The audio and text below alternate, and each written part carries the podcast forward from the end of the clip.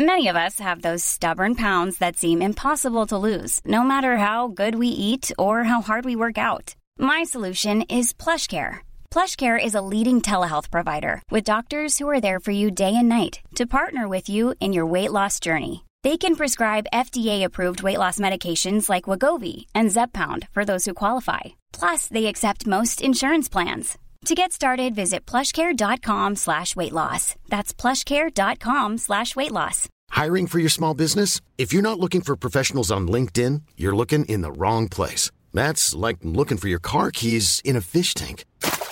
LinkedIn helps you hire professionals you can't find anywhere else, even those who aren't actively searching for a new job but might be open to the perfect role. In a given month, over 70% of LinkedIn users don't even visit other leading job sites. So start looking in the right place. With LinkedIn, you can hire professionals like a professional. Post your free job on linkedin.com slash people today. Hey, it's Paige DeSorbo from Giggly Squad. High quality fashion without the price tag. Say hello to Quince. I'm snagging high-end essentials like cozy cashmere sweaters, sleek leather jackets, fine jewelry, and so much more. With Quince being 50 to 80% less than similar brands. And they partner with factories that prioritize safe, ethical, and responsible manufacturing. I love that. Luxury quality within reach. Go to quince.com slash style to get free shipping and 365 day returns on your next order. Quince.com slash style.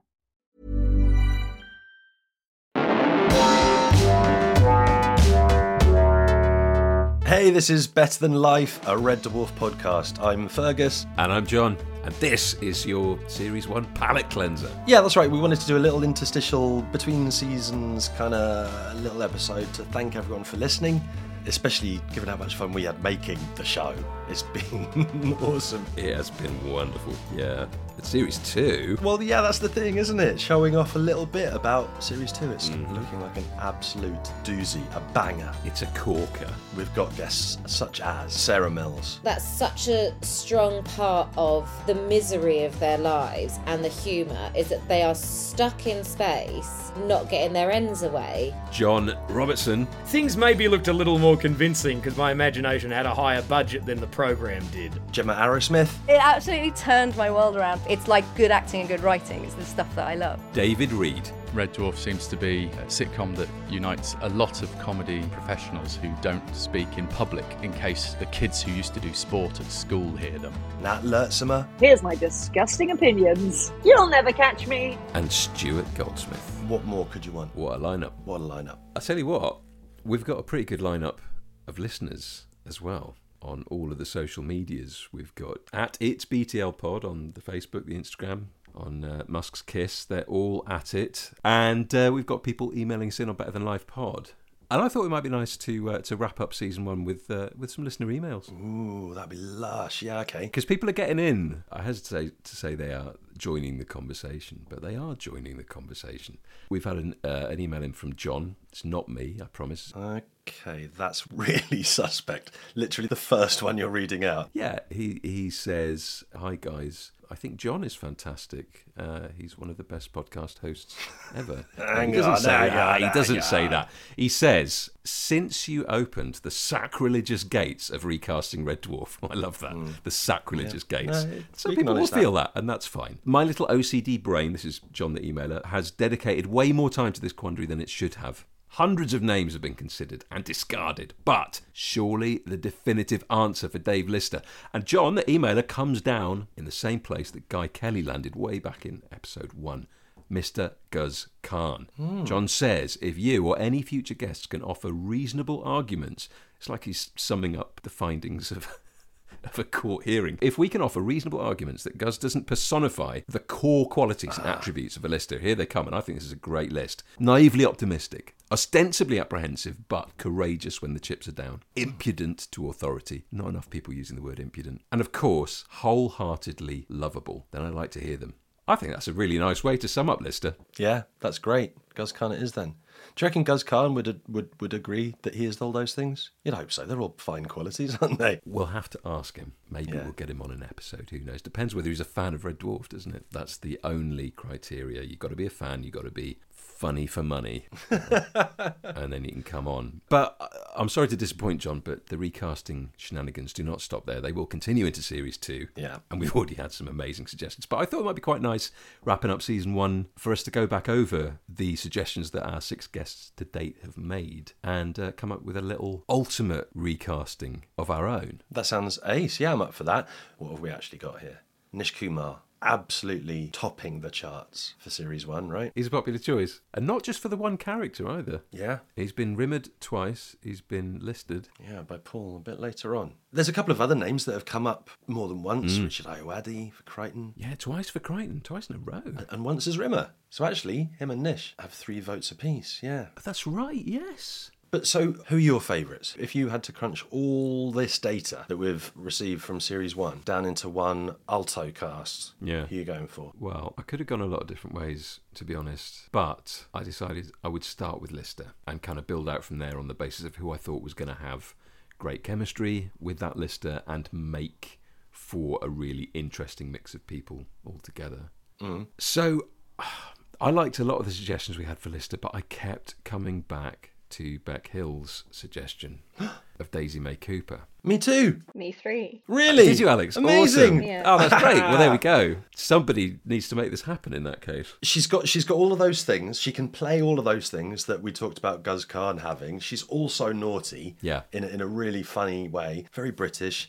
And uh, she, she can go to the slobby place as well. Oh, 100%. And but she's really likable. Even when she's playing characters doing bad things, she's really she's just one of those actors that's inherently likable. You side with her. Wow. Daisy May Cooper is locked in for Lister. Yeah. And I, I like the fact that that's different enough from Craig Charles that it doesn't feel like we're trying to replace, because that's not what this game is about. It's not about saying who would be better than the original cast. It's just, it's a fun fantasy game of going, if we couldn't have the original cast, what would make for an interesting version of Red Dwarf? Mm-hmm. And I think that, I think she would bring all kinds of sides to Lister, actually. Well, how about Rimmer then? So Rimmer, I was really tempted by Nish Kumar for Rimmer because I can see where people are coming from. In the end, I wanted someone who could present more, a bit more straight laced. There's something about Nish that's that's just for all that he does the sort of high tension rants. There is something about how Nish presents that you just know that he's a fairly laid back guy, right? Okay. But I was I was looking for someone, and and I, and I hope they don't take this wrong. I was looking for someone who I could imagine more presenting me with a with a really sort of persuasive stick up their ass, and um, I came down to Nick Helm's idea of Ed Gamble. Actually, I really like that, and I think Gamble and Daisy May Cooper together would be a really interesting double act. Hell yeah. Yeah, that's very nice. Uh, mine's David Schwimmer. Mm. I've always loved a bit of a transatlantic uh, odd couple thing. and Schwimmer playing officious and exasperated at the weird, like to have to have the American be the stiff upper lipped one, Yes. and the Daisy May Cooper be the kind of more laid back humanist kind of rebel. I think that'd be an interesting dynamic. Yeah, Schwimmer, Schwimmer is a good choice. I mean, that his performance in Band of Brothers just spun through a Rimmer filter. Oh Yeah. yes. Yeah. How about Cat? So, Cat, I want to give an honourable mention to. I mean, all of these are great, all of them, and I very, very nearly went for Cedric Neal, Suze's choice, but I've plumped for Mawaan Rizwan. Yeah, yeah, me too. Did you? Awesome. Mm-hmm. What was your rationale for Mawaan? I've seen him. I've seen a video of him dancing. Yeah, yeah, he's got some moves, but in a very different way to Danny. And I did also watch his, his sitcom, and it's he is great. He is weird, Yeah, and the cat is weird. exactly. He's really clever in his weirdness, and to apply that to a really feline performance, yeah, yeah, he'd be amazing. Yeah, definitely. That was that was where I ended up. I was just thinking like he could do all of the oddity that you get from Danny John Jules, but he would make every single choice in a different way to what Danny John Jules would do, and that would just make for a really interesting watch. Mm. And he's cool and fashionable Yeah. and sort of got the promiscuity as well. I think he's such a great pick. Yeah. it's a really cool idea. Do you mind if we just take a hiatus from the, the recasting picks, mm. just to put the series one discussion of Cat to bed a little bit? Mm. Because I was reflecting on on what all six of our guests said about the cat, and it kind of all went in the same direction. And and obviously Richard on Facebook speaking for a, a huge swathe of the audience that everyone loved the cat in series one. I think everyone's actually kind of leading towards the same conclusion with the cat, which is something we didn't necessarily say in any episode of the podcast.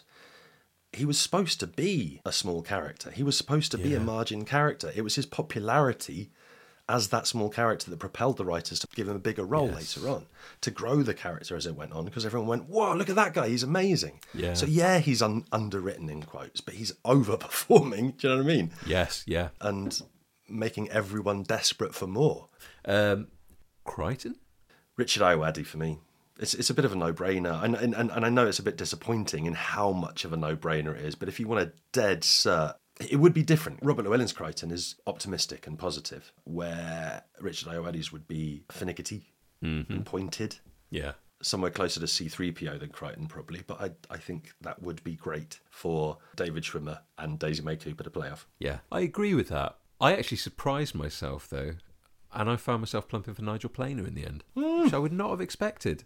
But as this cast was taking shape, I thought, I thought, actually, you know what? It would be interesting to have an older regular that can move around with them, as opposed to the Holly character. You know, uh, someone of a different generation. Not 80s Nigel Planer. No, today's today's Nigel Planer. Yeah, I like I like the idea of kind of a bit of a a bit of a sad sack Kryten, like a bit of a past it sort of falling apart Kryten. Something about that. Bit a bit of um, Marvin the Paranoid Android. Yeah, yeah, yeah. Quite so. Maybe that's where I was drawing the inspiration from. But yeah, I just thought that I could I could see that making for some interesting interactions with the way Mawaan and Ed and Daisy would all play their roles. But I like Rich. I mean, this is the thing for all of these characters. I, you could go a different way, and I'd be very happy. How about Holly? All right. So, did I or did I not cheat? I've picked a series one and two Holly and a series three onwards Holly. Yeah, that's cheating.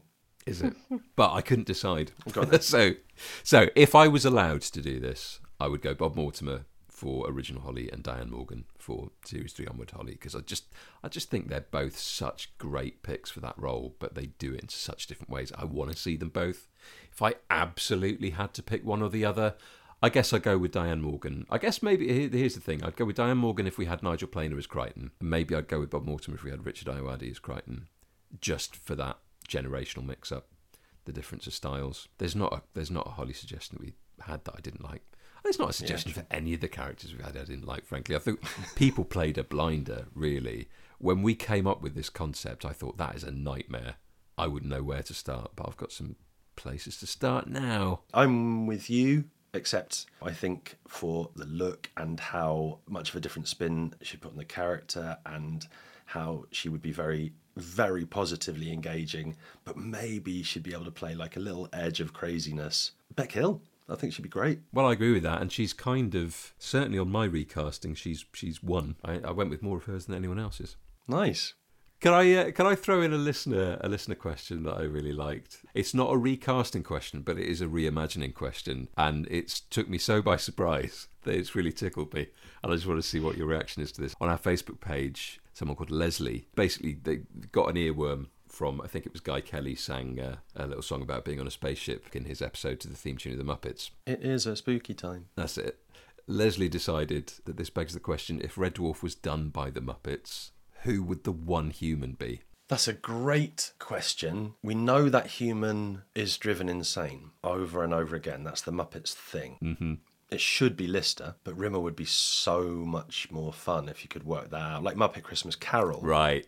They get driven to goodness via insanity, the insanity of the Muppets. So I think Rimmer. But there would have to be, it couldn't be part of the sitcom.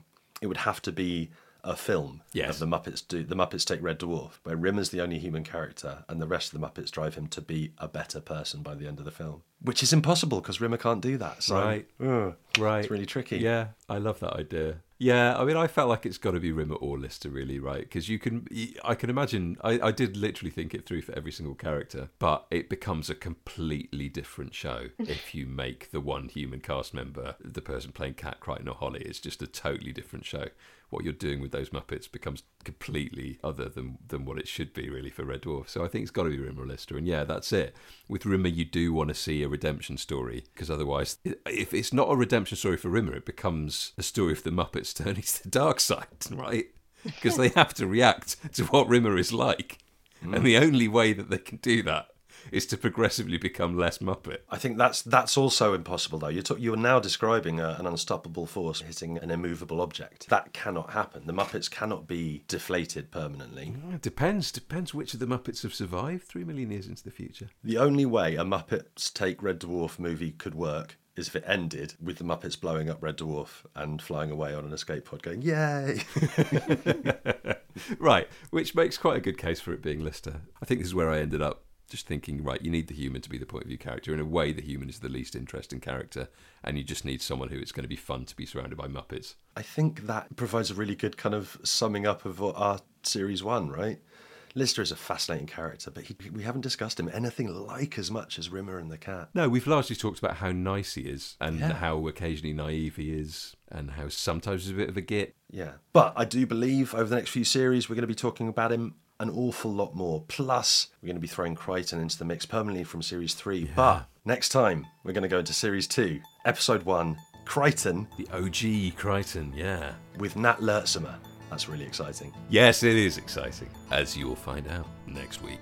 See you then. It's a show about a man who's lost three million years in space. His company, an evolved cat, and a hologram he hates. Plus a fuzzy robot and a ship that's gone senile. We love the jokes and sci-fi stuff, that's why. It's better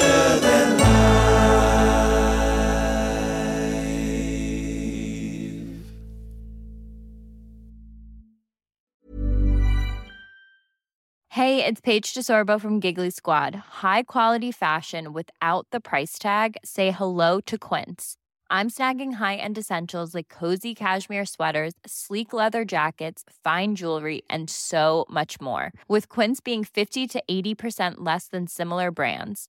And they partner with factories that prioritize safe, ethical, and responsible manufacturing. I love that. Luxury quality within reach. Go to quince.com slash style to get free shipping and 365 day returns on your next order. Quince.com slash style.